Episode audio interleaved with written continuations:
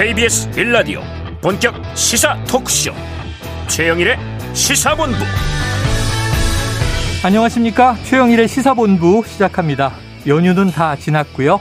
이제 일상입니다. 그래도 가을 분위기가 물씬 나니까 이 즐겁게 열심히 굳어진 몸을 이제 또 놀려봐야겠죠. 다가오는 10월에도 휴일이 많습니다. 그런데 경제가 문제입니다. 라면 가격 곧 줄줄이 인상을 예고하고 있고요. 또 요즘 달러 강세에 킹달러다 이런 말이 돌고 있습니다. 이제는 1,400원을 넘어갈 것으로 전망이 되는지 전문가들이 달러 1,500원 시대 얘기도 나옵니다. 이거 좀 무섭습니다. 자, 추석 명절 민심 밥상에도 물가 걱정이 참 많았죠. 그런데 정치는 따로 놀고 있는 것 같습니다.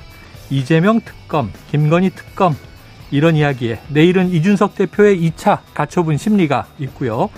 또 3차, 4차 가처분도 대기하고 있죠. 자, 윤 대통령 영국 여왕 장례식 참여를 시작으로 미국의 유엔 총회, 캐나다 방문까지 다음 주에 해외 순방을 예고하고 있습니다. 자, 정치가 정신없이 돌아가고 바쁜데 이 연휴도 지났으니까요. 올해 남은 시간 또 내년을 잘 준비하려면 이게 그냥 바쁜 게 문제가 아니라 왜 무엇부터 어떻게 차근차근 풀어갈지 이 일머리를 잘 잡아내는 차분한 시간도 필요합니다. 그래서 지금 함께 머리를 맞대 보시죠. 최영일의 시사본부 출발합니다.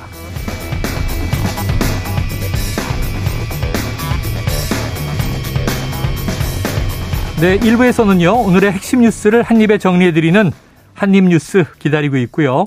2부 10분 인터뷰, 자, 민주당이 파악한 추석 민심, 또 이재명 대표의 사법 리스크에 대한 입장을 들어보는 시간 마련했습니다. 이어서 정치권 취재 뒷이야기를 들어보는 불사조 기자단 그리고 IT본부가 준비되어 있습니다. 한 입에 쏙 들어가는 뉴스와 찰떡궁합 이 디저트송 신청 매일 기다리고 있죠. 자 오늘 뉴스에 어울리는 노래가 있으면 문자 샵 9730으로 자유롭게 보내주시기 바랍니다. 오늘의 디저트송 선정되신 분께는요. 치킨 쿠폰을 보내드리고 있습니다. 많은 참여 부탁드리면서 짧은 문자는 50원, 긴 문자는 100원입니다.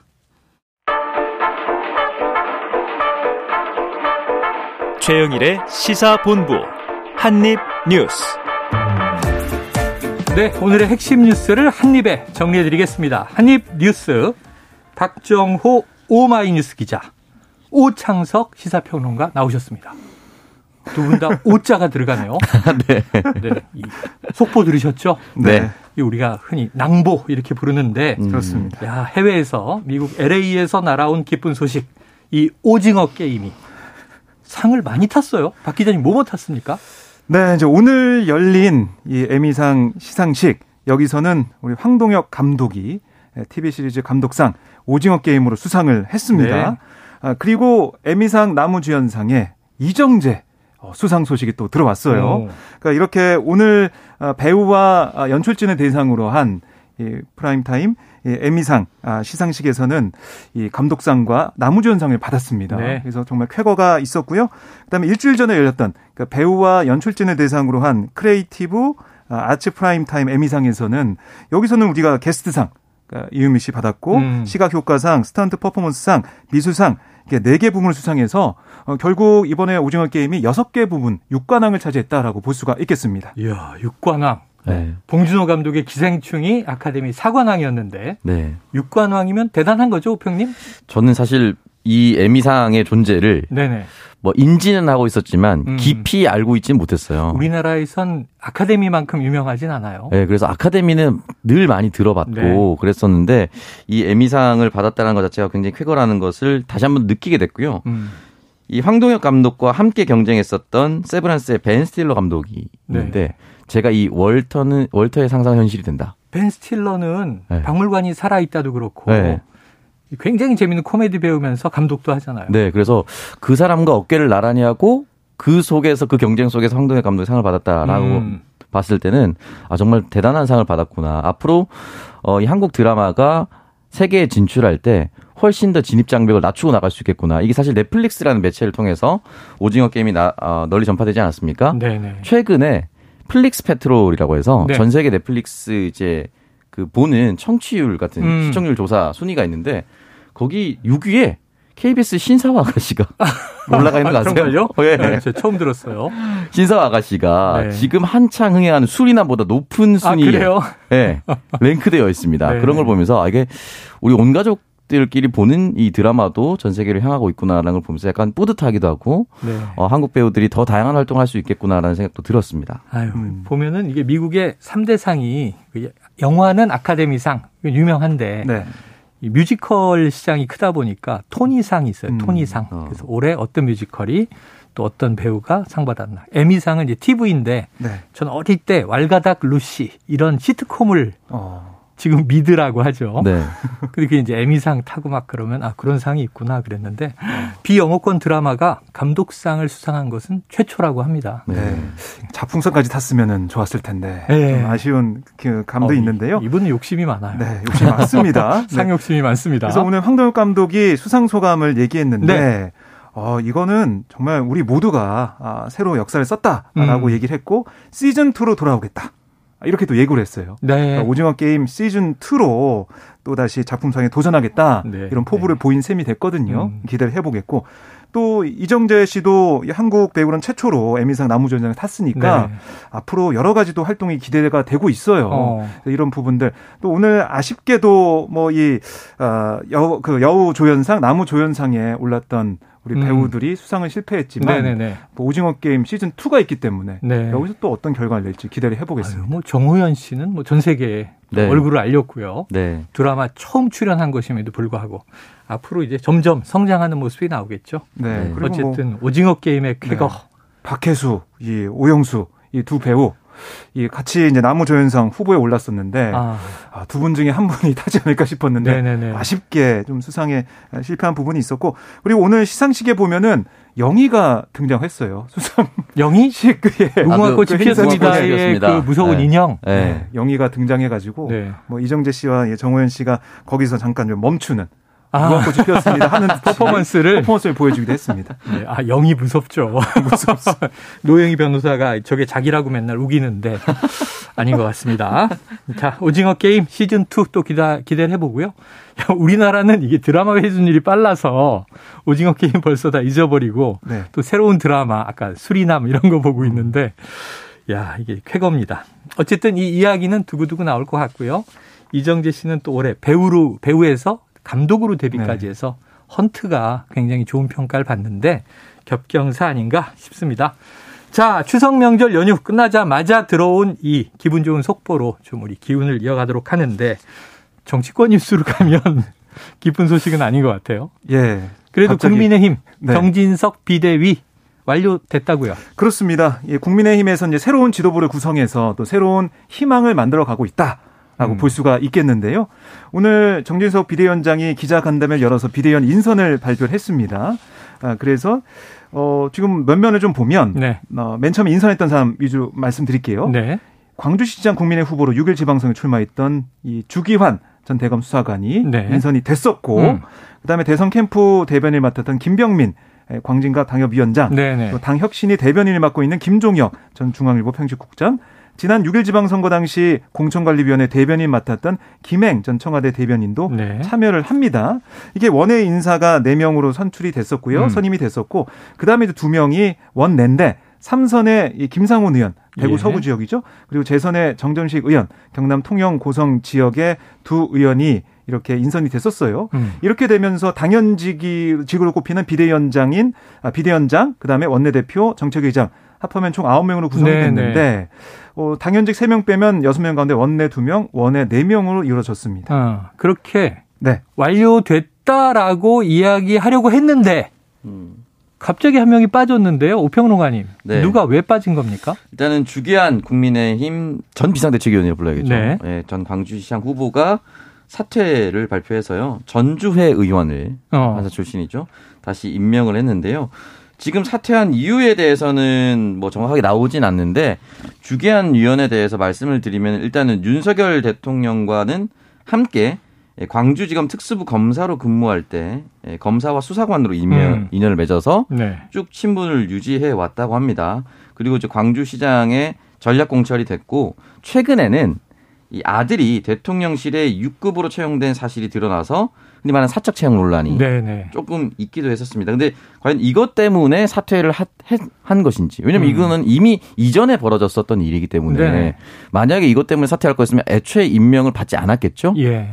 그렇기 때문에 아마 다른 이유가 있었을 것으로 추측이 되는데 뭐 정확하게 입장 표명을 했거나 그런 이유에 대해서 정기석 비대위원장이 얘기한 바가 없기 때문에 음. 추측을 함부로 하기 좀 어렵지 않을까라는 예, 생각이 듭니다. 정진석 비대위원장 이제 네. 뭐 전국이 추인까지 다 받았습니다만 이제 비대위원 인선 음. 추석 명절을 좀 고심해서 하겠다. 그렇습니다. 명절 연휴 끝나자마자 네. 발표했는데 90분 만에 한 명이 네. 전격 사퇴를 했어요. 음. 그러니까 이게 사실 비대위를 만들게 되면 지역 안배 뭐이 뭐 연령대 안배 다 네네. 하게 돼요. 그래서 호남 몫으로 이제 주기한 아, 전 이제 비대위원이 가게 된 건데 음. 이것도 원래는 1순위가 아니었어요. 어. 이용호 국민의힘 의원이 아, 원래는 예, 받았습니다. 아, 이게 와달라라고 얘기를 받았는데 의견을 받았는데 고사했어요. 음. 어, 그러니까 전북, 남원, 임실, 순창 지역이기 때문에 호남을 대표하는 음. 그런 비대위원을 인선하고 했는데 고사하면서 결국에는 주기환 아, 전 비대위원까지 온 거고 어. 주기환 전 비대위원도 이렇게 고사하면서 이 전주에 의원이 가게 됐는데 뭐 전주 의원은 전주가 연고지니까 네. 가게 된 상황이라서 어떻게든 비대위를 통합형 화합형으로 만들려고 하는 정진석 위원장의 네. 여러 가지 고심이 묻어 있었는데 첫 출발부터 약간 좀 삐끗하게 됐습니다. 그런데 애초에는 또 이 최재형 혁신위원장 네. 이런 분도 비대위원으로 모시겠다고 했었는데 처음에 고사를 했죠. 그때도. 네, 처음에 모시겠다라고 예. 공개적으로 얘기를 했었고 최재형 혁신위원장을 많이 모시게 된다라고 하면은 정진석 비대위원장 입장에서는 흔히 말하는 이제 이준석계 음. 또는 윤석열 대통령과 아주 가까운 사람이 아닌 다른 사람들. 을 이제 함께 하게 돼서 여러 가지 의미로 비대위가 풍성해질 수 있었다라고 음. 판단할 수 있었겠지만 최재형 혁신위원장이 이제 거절을 하면서 좀 무마가 무산이 됐죠. 네. 그래요. 자 그런데 그런데 그 다음 또 산이 남아 있습니다. 바로 내일이 이 이준석 대표 혹은 전 대표 가 이제 신청한 2차 가처분 심리일인데 네. 이 1차 가처분 때 놀랍게 인용이 되는 충격적인 결과가 나오면서 네. 주호영 전 비대위가 침몰했단 말이에요. 자, 음. 정진석 비대위의 효력과 관련이 되는 심리겠죠? 그렇습니다. 그러니까 내일은 사실 다 세어본다면 네. 4차 가처분 뭐 신청 그 네. 심리가 신문이 있게 되는 거고 음. 그다음에 3차는 이 당원 개정하는 부분들 아. 그게 또 이루어지게 되는 거예요. 그러니까 3차와 4차가 한꺼번에 내일 신문이 됩니다. 아, 그래요. 2차는 이제 비대위원들이 사퇴했기 때문에 조호영 음. 비대위에 비대위 네. 사퇴했기 때문에 그뭐 취소하는 상황이고 음. 3차 4차가 한꺼번에 열리게 되는데 결국 이 지금 국민의힘 내부 얘기를 좀 들어보면 이거를 과연 내일 우리가 국민의힘이 제대로 대응할 수 있겠느냐 이런 얘기 나오고 있어요. 네. 왜냐하면 이게 지난주에 정진석 위원장이 선임이 되면서 가처분 신청이 들어갔는데 시간이 촉박하다는 겁니다. 음. 그러니까 바로 법원은 14일로 이 기일을 잡았지만 신문기를 잡았지만 국민의힘 입장에서는 오늘에서야 관련된 자료를 받게 된다는 거예요 서류를. 어. 근데 하루 만에 이걸 어떻게 준비하냐? 음. 그럼 이거를 하루 만에 준비할 수 없다는 걸 얘기해서 이거 좀 연기시켜야 된다. 네네. 이런 얘기가 당내에서 어제 나왔거든요. 음. 그런데 오늘 또 정진석 위원장이 기자들한 테 얘기를 들어보니까 내일 법원 심리에 당당하게 임하겠다. 어. 이렇게 또 얘기를 했어요. 예. 그러니까 결국에는 정진석 위원장 얘기를 오늘 뭐 최종적으로 들어본다면 신문에는 참여할 것 같다. 우선 이렇게 정리해 볼 수가 있겠고요.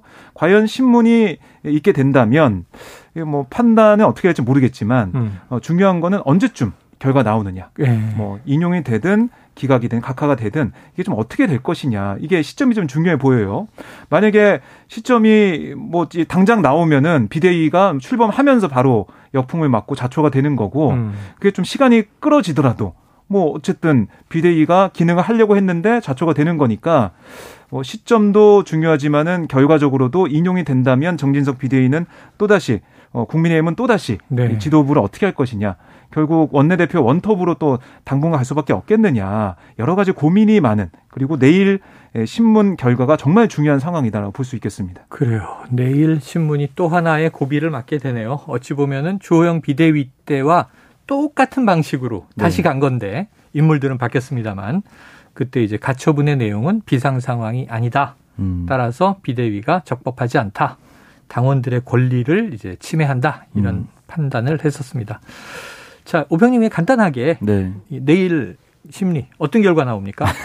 간단하네요. 간단합니다. 예. 결과를 인용된다, 기각된다 보잖아요. 어, 쉽게 예측할 수는 없을 것 같고요. 네. 판사가 동일한 판사인데 네. 다른 결과를 내놓는 것이 음.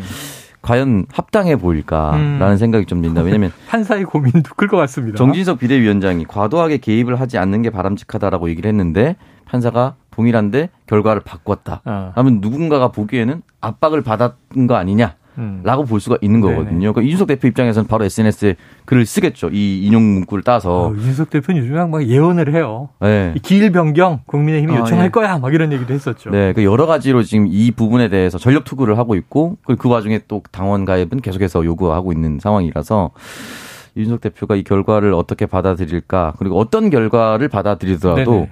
국민의힘 내용은 가라앉질 않습니다. 아 내용이 가라앉지는 않는다. 어떤 결과가 음, 나오든지. 설사 인용되지 않는다 하더라도 네. 자 한번 지켜보도록 하죠. 내일은 결과가 나오는 건 아니고 심리를 하는 건데 지난번 사례를 보면 한뭐이 처음엔 일주일 후에 나온다 그랬다가 음, 더 간다 그랬다가 네. 또 생각보다 빨리 결정이 나와서 좀 혼란이 있었습니다. 한번 이번에 지켜보도록 하죠. 네. 자, 이 내일 심리하고 다음 주가 되면 뭐 대통령 해외 순방도 있고 음, 국민의힘은 원내대표제로 선출해야 되고 일들이 많아요. 네. 자, 그런데 이 와중에 민주당은 지금 이재명 대표의 이제 사법 리스크, 이게 정치 탄압이다. 이렇게 주장하면서 이 김건희 특검 요구했고요. 발의를 했고 쌍특검까지 이제 요구를 하고 있는 상황인데 오늘 보도를 보니까 경찰이 성남 FC 후원금 관련해서 이재명 대표에게 삼자 뇌물 혐의로 결론을 내렸다. 그럼 이거는 이제 송치하는데 네. 기소 의견이라는 거잖아요. 그렇습니다. 그러니까 이게 참 묘한 게 맨 처음에 수사를 했던 곳은 경기 분당 경찰서예요. 네. 네, 지난해 9월에 증거 불충분으로 어, 이재명 대표에 대해 불송치 결정을 했습니다. 음. 근데 그 이후에 고발인들이 경찰서 결과에 불복해서 이의 신청서를 제출했고 네. 사건이 검찰로 넘어갔죠. 음. 사건을 넘겨받은 검찰이 보안 수사를 경찰에 아, 이 지시를 했고 예. 그래서 결국에는 경기 남부 경찰청 이 반부패 경제범죄 수사대가 이렇게 수사를 해서 어, 7개월 만에 결론을 냈는데 아, 제3자 뇌물 공여 혐의를 적용해서 송치하게 된 사안입니다. 그러니까 결국은 이게 성남 FC 이 후원금을 아, 이재명 내 대표, 이 성남 어떻게 보면 성남 FC 단장이니까요. 이재명 음, 대표가 시민 구단이었습니다. 그렇습니다. 그걸 이제 50억을 아, 받고 어, 그 대가로 어, 이 두산건설이 보유하고 있던 병원 부지의 용도를 2015년 예, 변경을 해주고 업무실로 변경해주고 네. 기부 채납 받기로 한 면적을 15%에서 10% 축소해줘서 아, 두산건설이 좀 이익을 볼 수 있게 아, 그런 대가로 결국에 후원금을 받은 게 아니겠느냐 이게 지금 경찰의 생각인 거예요. 음.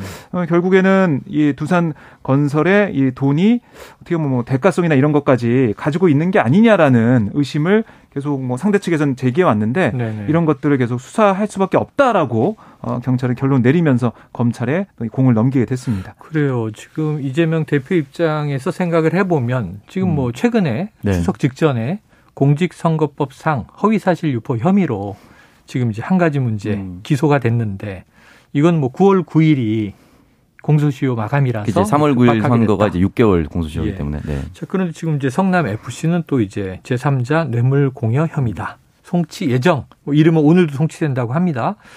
이 전국 파장 이게 난감한데 어떻게 봅니까? 그러니까 이게 지금 제가 앞서서 말씀드렸던 그 국민의힘 가처분 신청과 똑같은 음.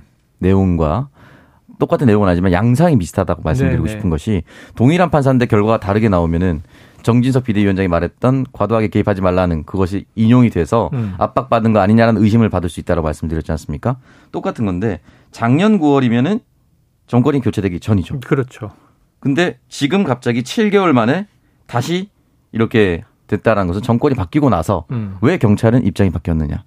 라고 얘기를 할 수밖에 없습니다. 민주당 입장에서는. 네. 그래서 정권 바뀌어서 정치 보복하는 거 아니냐라고 생각을 할 수밖에 없는 사안이고 이 사안은 사실 대사, 대장동과 비슷한 거예요. 음. 동일한 사안을 두고 일어난 일들에 대해서 서로 부인하진 않습니다. 대신에 일어난 일에 대해서 이재명 당시 성남시장 입장에서는 지역의 기업을 유치해서 지역을 활성화시켰던 좋은 선례다. 음. 라고 하는 것이고 지금 국민의 입장에서는 말씀하셨다시피 이제 뇌물이다. 라고 얘기를 하고 있는 상황이라서 다만 왜 작년 9월과 지금 올해 9월에 내용이 바뀌었는지 음, 바뀌었느냐? 입장이 바뀌었는지 네네. 이 부분을 두고 계속해서 옥신각신 갈 수밖에 네. 없고 그렇다면 결론이 나오기 위해서는 명확한 증거가 나와야 됩니다. 그렇죠. 그러니까 뇌물 공여이기 때문에 뇌물의 자금 흐름을 추적을 해서 음. 누군가에게 흘러갔다. 라는 최종점이 확인이 되어야만 이 부분이 말끔하게 해소됐다라고 볼 수가 있겠죠. 알겠습니다. 뭐 어쨌든 민주당으로선 계속 부담일 텐데요. 요거 2부 처음에 10분 인터뷰 저희가 오늘 서영교 최고위원을 연결할 예정이어서 민주당의 입장도 자세하게 물어보도록 하겠습니다.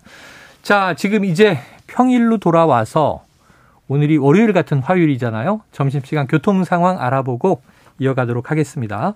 교통정보센터의 이승미 리포터 나와주세요.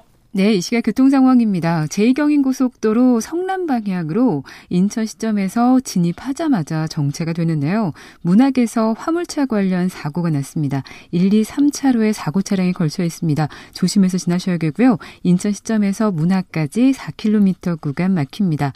반대 인천 방향으로는 성남 방향 사고 구경 여파로 서창 분기점에서 문학까지 막히고요. 서양 고속도로 서울 방향으로 당진 부근 사고 여파가 풀리면서 이제 양방향 수월해졌습니다. 영동고속도로 인천 방향으로 횡성휴게소 부근에서 횡성대교 사이 3km 구간 작업 여파로 정체고요. 강릉 방향으로 용인에서 양지터널 사이 막힙니다. 서울시내 올림픽대로 공항 방향으로 가양대교에서 행주대교까지 사고로 정체고 내부순환도로 성산 방향으로도 종암분기점에서 정릉 램프까지 사고 여파로 밀립니다. KBS 교통정보센터였습니다.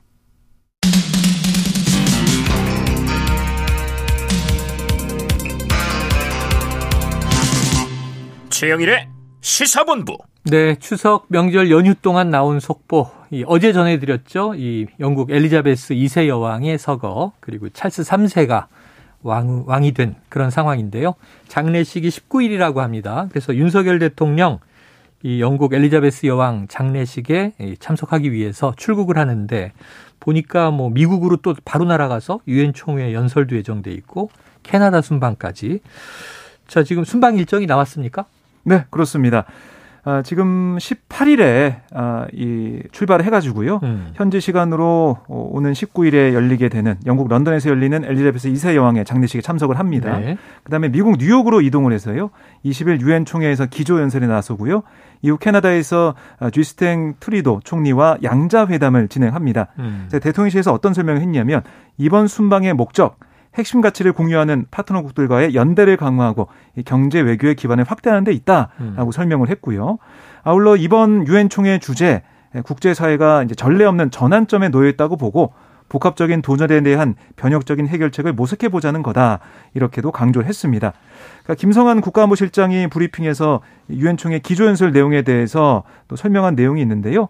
국제 현안 해결에 실질적으로 기여하고 또 보편적 가치에 기반한 국제 질서 구축에 앞장서는 글로벌 리더 국가로서 대한민국의 역할을 제시할 거다. 뭐 이런 기대감을 나타냈습니다. 음. 아울러 지금 북한에서 뭐핵 예, 도발 위험 이게 좀 커지고 있는데 법제화 있죠 최근에 그렇습니다. 윤석열 정부가 새로운 대북 정권법 담대한 음. 구상을 내놨지 않습니까? 음. 여기에 대해서 이걸 좀 구체화할 수 있을지도 주목이 되고 아울러 조 바이든 미국 대통령, 기시다 후미오 일본 총리 등과의 현지 한미 뭐 한일 양자 회담 이거 준비가 되고 있다고 해요. 어떻게 이루어지게 될지 이것도 관심을 모으고 있고 한편 윤 대통령 부인 김건희 여사도 이번 순방에 동행할 것으로 아, 알려지고 있습니다. 네네. 자 여사도 동행하는 대통령 내외의 5박 7일의 순방이 되겠습니다. 어휴 세계 나라를 지구 절반을 도는 음. 또 이제 장거리 순방이 됩니다. 자, 이게 오평론가님, 이건 네. 좀 어떤 기대를 해볼 수 있을까요? 어, 일단은 뭐 장례식에 참석해서 우리 국가가 뭐 얻을 수 있는 그런 부분은 뭐 냉정하게 따졌을 때 별로 없을 거라고 보는데요. 음. 참석을 하는 건 당연히 의미가 있는 거고요. 지금 일본 총리와 어떻게 이제 겹쳐서 이야기를 나눠서 물꼬를 터서 회담까지를 이어갈 수 있을까 없을까를 관장하는 게 또 하나가 있을 것이고 음. 미국과의 관계에서는 전기차 문제 에 대한 실질적 해법. 아, 인플레이션 감축법. 네, 그러니까 이런 것들이 실질적인 것들이 좀 있어야 되거든요. 그러니까 음. 지난번 나토 순방 당시에 왜 실익이 없는데 굳이 갔느냐 네. 하면서 또 다른 게 터져 나왔거든요. 그러니까 국민들이 봤을 때는 이제는 그냥 어딘가를 나갔다 오는 것만으로도 대통령이 박수 쳐주는 시내 끝났습니다. 음. 그러니까 실익을 좀 접근했으면 좋겠다라는 얘기를 많이 하고 지금 추석 연휴 직전에 권영세 통일부 장관이 이산 가족 상봉에 대해서 얘기를 네네. 했거든요. 근데 사실 이제 북한 측에서 그렇게 응답을 잘해준 건 아닙니다. 음. 그렇기 때문에 이거 추석 연휴 전에 그냥 추석 민심 한번 잡으려고 던진 거 아니냐 이런 비판이 좀 있어요. 아, 이건 이제 국내용 아니냐? 네. 그렇기 때문에 이제 왜냐면 사전 협의가 어느 정도 좀 되고 음. 가능성이 열렸을 때 얘기를 해야 아 이게 되는구나라는 생각이 드는데 음. 지금 연락도 안 되고 수교도 뭐 뭐지 회담도 잘 안 되는 이런, 이런 입장에서 갑자기 던져버리니까 좀 당황했었거든요. 그래서 담대한 구상 이런 명칭은 좋은데 음. 다시 말씀드리면 북한도 마찬가지입니다. 실익입니다. 음. 어떤 실익을 남길 수 있는 것을 보여줄 것인가. 그러니까 당장 그날 그 자리에서 갑자기 북한과 이산가족이 성사됐습니다. 이런 거는 불가능하거든요. 그걸 가기 위한 스텝들을 좀 만들어 온다면 국민들이 많이 좋아할 것 같습니다. 네. 자, 북한은 최근에 이제 법제화했다는 게 핵무력을 어떤 경우에 사용한다. 이거 음. 아예 법으로 정해서 핵무력을 내려놓을 이제 뭐 입장은 전혀 보이지 않고 있고요. 음. 이걸 어떻게 우리는 사용하겠다라는 이제 규정들을 만들어가고 있는 것 같습니다. 자, 이런 와중에 저 이명박 전 대통령 지금 이제 형 집행정지로 3개월 동안 나와 있잖아요. 그렇습니다. 병원 에 있다가 자택에 있는 것으로 전해졌는데 네. 연장을 신청했어요. 건강이 안 좋다 이런 내용이겠죠? 네, 맞습니다. 건강상의 사유로 이번 주말쯤에 수원지검에 형 집행정지 연장 신청서를 내겠다라고 변호인이 얘기를 했습니다. 네네. 아, 지금 형 집행정지 3개월이기 때문에 6월 28일에 형 집행정지 풀려났거든요. 음. 얼마 안 남았죠. 9월 28일 이제 만료가 되는 상황인데요. 아, 지금 이전 대통령 같은 경우는 징역 17년과 벌금 130억을 확정받고 복역을 하고 있다가 음. 수감 1년 7개월 만에 형 집행이 정지가 됐는데 이렇게 되면 뭐 연장 신청서가 내게 되면 다시 또 이제 아, 검찰에서 차장 검사를 위원장으로 하는 심의위원회 회의를 열어요. 음. 어떤 판단인지 모르겠지만 아, 지난번에도 형 집행이 정지가 됐을 때 건강 상태 등을 고려할 때 형 집행으로 인해 현저히 건강 해치 염려가 있다. 이렇게 이유를 들었거든요. 음. 관건은 3개월 전에 이런 결정할 때와 지금 건강 상태가 비교해 봤을 때 어떤지 좀 나아졌는지. 왜냐하면 지금 서울대병원에서 입원 치료도 받았고 네. 노년동 자택에서 통원 치료도 받고 있거든요. 이런 결과가 어떻게 어, 의학적으로 설명이 될 것이냐 이게 좀 중요해 보입니다. 그래요. 이건 뭐 정말 의학적인 판단 여기에 대해서 형평성 측면에서 우리가 바라봐야 되겠죠. 또 그리고 이제 그런 투명한 결정이 내려지기를 기대해 봅니다. 연장되든 안 되든 말이죠. 음. 자, 지금 뉴스를 보니까요. 현직 검사가 영, 혈중 알코올 농도입니다. 0.107%의 술을 마시고 20km 음주운전을 했다. 징계를 받았을 텐데 오평론가님, 네. 이건 어떤 뉴스예요? 일단은 이제 법무부가 내용을 밝혔는데요. 인천지검 A 검사를 정직 1개월 처분했다라고 음. 얘기를 하는데 말씀하셨다시피 면허 취소 기준에 해당하는 혈중 알코올 농도 0.107%약 20kg인데 찾아보니까 서울 지금 여의 KBS 여의도에서 어. 과천 시청까지가 16km입니다. 아 그래요. 굉장히 굉장히 긴 기관이에요. 20km가 짧은 거리가 아니다 이거예요. 네, 그러니까 음. 이게 사실은 이 정도 구간을 간 것도 문제인데 면허 취소 수준이라는 것은 굉장히 엄히 처벌해야 되는데 정직 네네. 1개월이 과연 합당한 것인가? 음. 라는 생각이 좀 듭니다. 부산 고검의 비검사 역시나 혈중 알코올 농도 0.044%의 술 취한 상태로 11kg. KBS 기준으로 KBS의 사당역까지가 10km 정도입니다. 네, 제가 퇴근하는 거리네요. 네. 네, 적지 않은 거리인데 견책 처분을 받았거든요. 음, 일반 견책. 공무원이나 일반 기업인들이 이렇게 걸렸을 때 견책이나 정직 1개월로 끝날 수 있는 사안일까? 음. 여전히 검사에 대한 처벌은 너무 가볍다라고 생각이 듭니다. 네. 보통 이게 혈중 알코올 농도가 1 0.107%다. 그리고 20km를 운전했다. 그럼 이게 우리가 또 인창호법이라는 게 생겼잖아요. 네. 우리가 음주운전은 살인이다 이런 구호를 이제 외치기도 했는데 음. 자 법을 다루는 분들이 이러는 것도 부끄러운데 네. 사실은 여기에 대한 또 조직의 징계가 너무 경하다. 지금 음. 이런 국민들이 좀 씁쓸한 느낌을 갖는 대목이 아닐 수 없겠습니다. 자, 해외로 가보면요. 지금 뭐 우리는 추석 명절이었지만 이건 이제 우리 명절이니까 이 우크라이나 전쟁은 계속 된 것 같은데 이게 대반격에 나서면서 우크라이나 군이 지금 러시아군을 막 격퇴하고 있다 이런 소식이 들어왔어요. 네, 지금 전쟁이 7개월째 접어들고 있습니다. 200일이 아, 넘었는데 네. 장기화가 됐는데 그 동안에 우리가 알고 있던 전황은 동부 지역과 남부 지역 여기는 이제 러시아가 꽉 잡고 있다 음. 이렇게 들었는데 최근 들어서는 우크라이나가 서방 이 무기 지원이나 여러 가지 또 러시아군의 사기 저하 이런 것들 때문에 지금 그야말로 그동안 잃어버렸던 땅을 이제 회복하고 있다. 음. 영토 회복에 나서고 있다라고 볼 수가 있겠는데요. 이번 달 들어 우크라이나가 남부와 동부에서 6천 어, 제곱킬로미터 이상 해방시켰다라고 음. 얘기하고 있어요. 이게 어느 만큼의 면적이냐면 서울 면적의 10배 정도 어, 되는 국토 회복했다는 거예요. 그래서 계속해서 탈환 작전이 벌어지고 있고 러시아군도 어, 뭐 후퇴를 하고 있는데 거의 후퇴가 질서 정연한 후퇴가 아니라 무기도 놓고 탄약도 놓고 음. 탱크도 전차도 놓고 그냥 자전거 타고 도망가는 사람도 있고 그 정도로 혼비백산에서 달아나고 아하, 있다는 거거든요. 네. 그럴 때 과연 이게 러시아의 전략상 후퇴가 맞겠느냐. 음. 러시아는 전략적인 면이 있다라는 얘기를 좀 하고 있는 상황인데 상황만 서방에 보도되고 있는 걸 보면 그게 아니라 러시아군이 좀 너무나 힘든 상황에서 패퇴하고 있다. 음. 이런 얘기도 나오고 있어요. 그래서 상황이 점점 안 좋아지고 있다는 것을 러시아가 직감하는 게 아니냐. 결국 한 사람 푸틴 대통령 모르고 있는 게 아니냐. 이런 얘기도 어, 러시아 안팎에서 나오고 있거든요. 음. 결국에는 이 남부 지역, 그러니까 또 제2도시를 알려진 우크라이나 하르키우주 이 일부가 우크라이나 수중에 들어가는 상황이고 돈바스 지역까지 지금 치고 들어갈 수 있다는 얘기가 나오고 있기 때문에 네. 우크라이나의 이 진격 어, 이게 이번 전황에 아마 변곡점이 되지 않을까 예상이 됩니다. 그래요. 전황이 뭔가 우크라이나 군에게 좀 유리한 쪽으로 좀 전환되고 있다. 근데 이게 또 전쟁이 뭐 무기라든가 병력도 중요하지만 사기의 문제가 있기 때문에 네. 이런 소식을 듣게 되면 어 지금 러시아가 왜 위축됐을까 이런 궁금증도 있습니다. 음. 한번 지켜보도록 하죠. 자, 이 어제까지 수사가 종료된 특검 고 이해람 중사에 대한 안미영 특검의 수사 결과가 오늘 오후 1시 30분에 발표된다라고 들어왔는데요. 이 제일 중요한 게 이제 전익수 전 공군 법무실장에 대한 기소 여부가 또 주목이 되고 있습니다. 이 대목은 1시 반에 수사 결과 발표가 나오면요. 오늘 전해드릴 수 있을지 모르겠지만 내일 한입뉴스에서 또 다루게 될 수 있을 것 같습니다. 자, 오늘 여기서 한입뉴스 정리해 보죠.